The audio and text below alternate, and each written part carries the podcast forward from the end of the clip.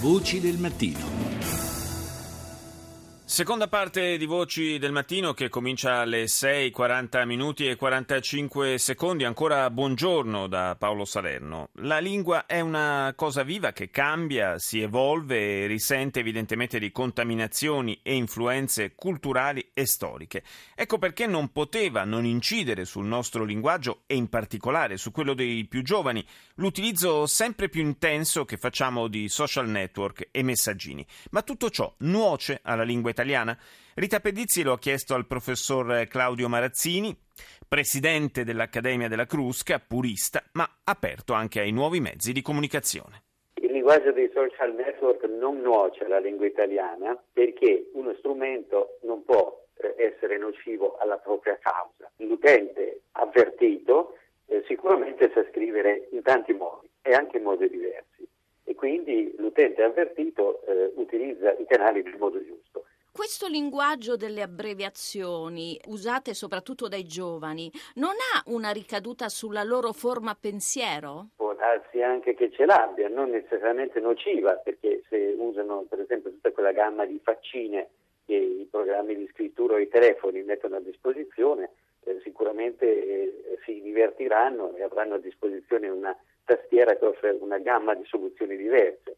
Però intanto e se sto scrivendo con uno strumento come il telefono, come certi programmi di scrittura, che mi concede la scelta delle faccine, le posso usare. Se scrivo con uno strumento che non me le concede, addio faccine, non le userò più. Quindi sono una sorta di gioco che si aggiunge. Secondo me non è vero che eh, in qualche modo interferiscono o sostituiscano la punteggiatura, sostituiscono in contesti molto precisi molto delimitati.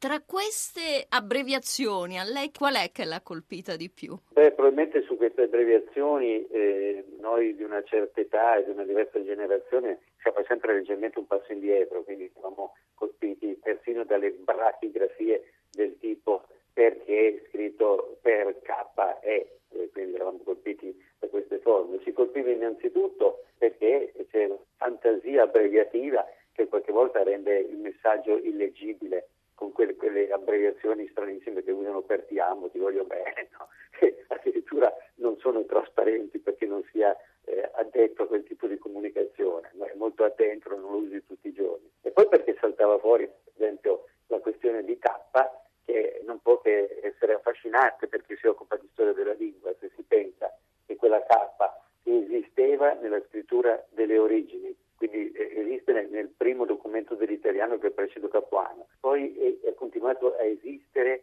per tutto il Medioevo, praticamente è stata cacciata via dagli umanisti, sono gli umanisti che hanno eh, eliminato quel tipo di, di grafia e improvvisamente dopo secoli in cui quel segno è sparito, ecco che ricompare nello strumento tecnologico avanzato che è il telefonino. E sembrano ricorsi ricorsi della storia. E quindi è divertente vedere riapparire qualche cosa che era stato dato per morto. Ma lei usa qualche abbreviazione? Non le uso anche perché eh, il, il, il, cosiddetto T9, quel sistema che usiamo nel telefono, è così rapido a indovinare le parole che dobbiamo scrivere che francamente ho l'impressione che si faccia più fatica a usare le abbreviazioni che non usarle, oggi come oggi. Infatti i ragazzi mi pare che disabilitino spesso il T9, oppure loro stessi in realtà usano le abbreviazioni in altri casi, no? come fanno chat.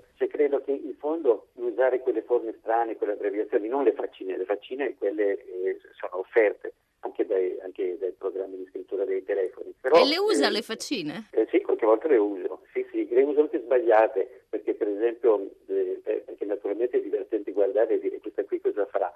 Mi è capitato di eh, prenderne una che mi sembrava solo una faccina preoccupata e non ho poi detto che è una faccina che vomita. Quindi la mia risposta è stata esagerata, perché probabilmente volevo esprimere preoccupazione di aver espresso addirittura schifo e disprezzo.